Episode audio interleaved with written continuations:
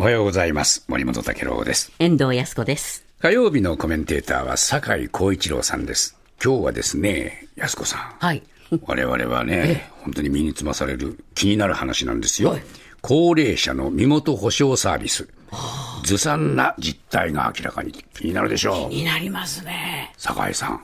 ね、ねこれ、高齢者の方でも、まあ、誰でもそうなんですけど、え。はい。入院するときにね、え身元保証人を立ててくださいって言われる、えありますね。介護施設に入所するときも言われるんですよ。言われますね。で、えーこれをこ身元保証サービスって言うんですけども、その実態が、あまあ、明らかになりました。これ、総務省が調査したんですね。はいはい。で、実態の中身を見ると、まあ後で詳しく申し上げますが、およそ8割の事業者が、契約の時重要事項の説明書を作成していないとか、あらまあ。あーお金のトラブルが発生したりとかこれ、嫌ですねまあ、。そういうことが起きてるので、これちょっと注目しとかなきゃいけないんですけども、はい。これよくね、これ、身元保証サービスって、一人暮らしの身寄りのないお年寄りとかね、え高齢者とか、そういうイメージが強いんですけども、はい実はね、対象範囲はものすごく広いんですよ。うん。で具体的にどんな人かっていうところから始めていきたいんですが、はいこれ、利用されてる方、これ、総務省が実態実際に調べたケースですけれども、えまず60代男性で単身です。えうん。妹あお姉さんと妹はいるけども、現在は疎遠になっている、頼れない。頼れない、それから60代の女性です、お姉さんがいるが、将来に備えて、体がく動くうちに身元保証契約をしておきたい、なるほどつまりお姉さんにもね、だって高齢ですから、はい。頼めない、頼めない。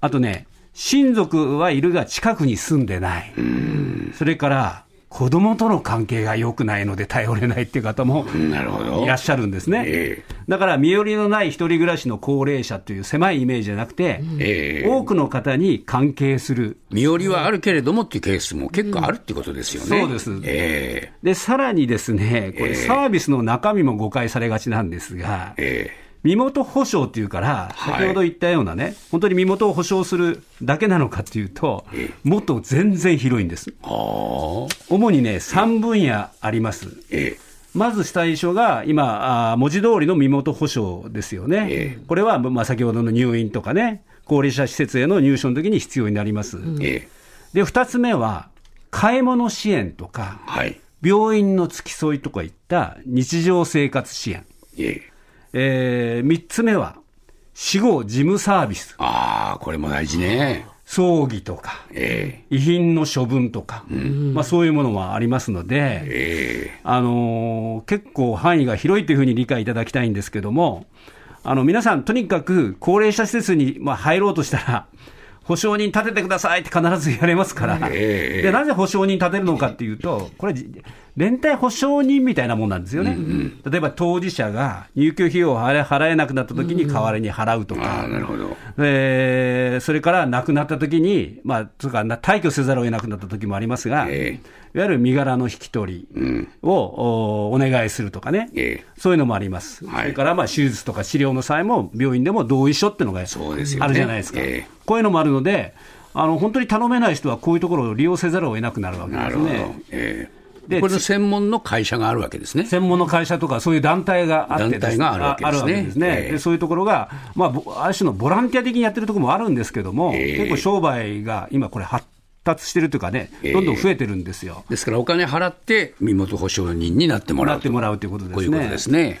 で、えー先ほど他の分野もあるって言ったこの日常生活支援なんてね、えもっと範囲が広いんですえよ。はい。通院の送迎付き添いって言ったじゃないですか。はいあと買い物の同行、なるほど。買い物を代わりにする。まあ、代行するっていうことね。うん、あと日用品の処分、日常生活の支援、いやいや、もう本当に身の回りの世話を全部してくれるってことですよね。あとほら介護保険なんかで受給手続きしなきゃいけないですから、はい。こういう代行、はい。それから財産管理、例えば生活費の管理とか、ええ。不動産など財産の管理、あと印鑑とかね、え。そういう保険証書なんかの管理とか、はい。納税とか。ああ、もう、ありとあらゆることに手が伸びるわけですね。で、あ次が、最後が死後事務サービスっていうのは、例えば亡くなった後に電気、ガス、水道をね、ええ。誰が止めるんですか？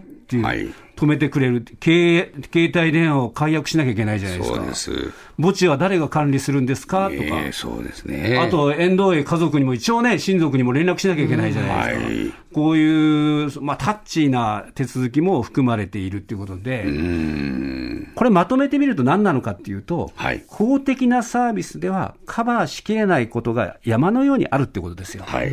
例えば公的サービス、介護保険制度でね、は、例えば、あのー日頃の生活支援を細かくはやってくれないわけですね。はいはい。それから財産管理っていうのは、例えばこれは認知症とか知的障害者の方の財産管理は、あの青年貢献制度っていうのがあって、そういう政権後見人がやってくれるんですけども、えこれは連帯保証はしてくれない別の制度なので、そうですね。ええ。なかなかなかなか難しいということで、こういうニーズが非常に今、高まってるという話なんですよ。ええあのーまあ、特に今は無縁社会って言われてね、ええあの親戚でももう関係ないっていう人多いじゃないですか。だからね、必ずしも無縁だからっていうわけじゃないんですよね。ええ縁はあるけれども、遠いっていう、遠いっていうね。そういうケースも多いですよね。うん、家族はあの仲いいけど遠くにいて、なかなかこう対応できないっていうケースも,、ケースもあるでしょうしねあるし、お仕事されていてね、ええなかなか面倒見きれないっていうケースもありますよね。はいだからそういう中で、えーだからすごく重要なサービスなんですけども、ええ。ところが、まあ、そのずさんなじ実態も明らかになってきているっていう話なんあですね。あこれ、総務省調べたっていうんですけども、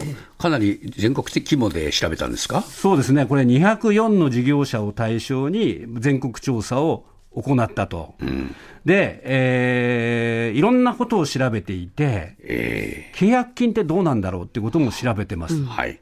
えー例えば、契約金でいうとですね、100万円を超え超えるケースも結構多いんですあよ。あ、えで、その中の、まあある、事業者が100総額190万円だったんですけども、ええ。そのケースを、まあ、紹介ししていて、じゃあ中身何なの？とこの190万円の。えで、見てみると、まず基本料金で51万円、弁護士費用で12万円、生活支援費用で33万円、死後事務費用などで73万円と、こうやって積み上がっていくんですなるほど。だから皆さん、あのこれ、範囲が広いので、ええいや、あれもこれもってやってると、ええ当然100万円を超えていくということで、だから、ある種の高額サービスですね。でしょ、だからで、しかも自分の印鑑とか預かる場合もあるからで、すよね。結構だから契約もちゃんとやんなきゃいけないんだけど、はい。えーさけさ冒頭で申し上げたように、契約のですね主な内容を記したのが重要事項の説明書なんですが、ええ。これ、実際作成しているのが21%にとどまっていると、うん、5分の1ですもんね。でもう一つ問題は、やっぱりこれ、こういうのって、第三者が立ち会わなきゃいけないわけですよ。はあ例えば自分に認知が少し入り始めてるとか、ええ。これは難しい言葉がわからないとか、ええ。そういう時に自分の味方をしてくれるかっていう人をやっぱりよ横に座らせてですね、これは例えば弁護士さんとか、はい、経営マネージャーとか、そういう人ですか？そうですね、そういう方、もちろん家族でもいいんですけども、ええまあ、基本的にはそういう頼家族に頼めないんだから、弁護士さんとかケアマネージャーになりますすが。これね、立ち会わすことにしてる事業者が68%なんですね。あだからまあ、そんなに多いともあ、言えない。多いとは言えないですえねえ。決して多いとは言えないんですよ。えで、まあ、先ほど申し上げた軽度の認知症の方でもね、これ契約できますんでね、えはい。あのーしちゃしちゃうってケースはあるわけですね。そうか、そうか、立ち会う人いないまま契約しちゃうと。うん。で、もう一つはね、ええ解約に関する条項がないっていう契約書もあるんです。これは怖いですね。いつまで、あなあなたはね、解約できないんですよってね、悪徳業者に言われたら、これ怖いですよ。全額払わなきゃいけないってことになるじゃないですか。ええはいそれからですね、あとお金の問題で言うと、ええまあ、予託金っていうのを最初取るからケースが多いんですが、はあ。えー最初にこれサービスのいろんな費用を徴収しておくわけです。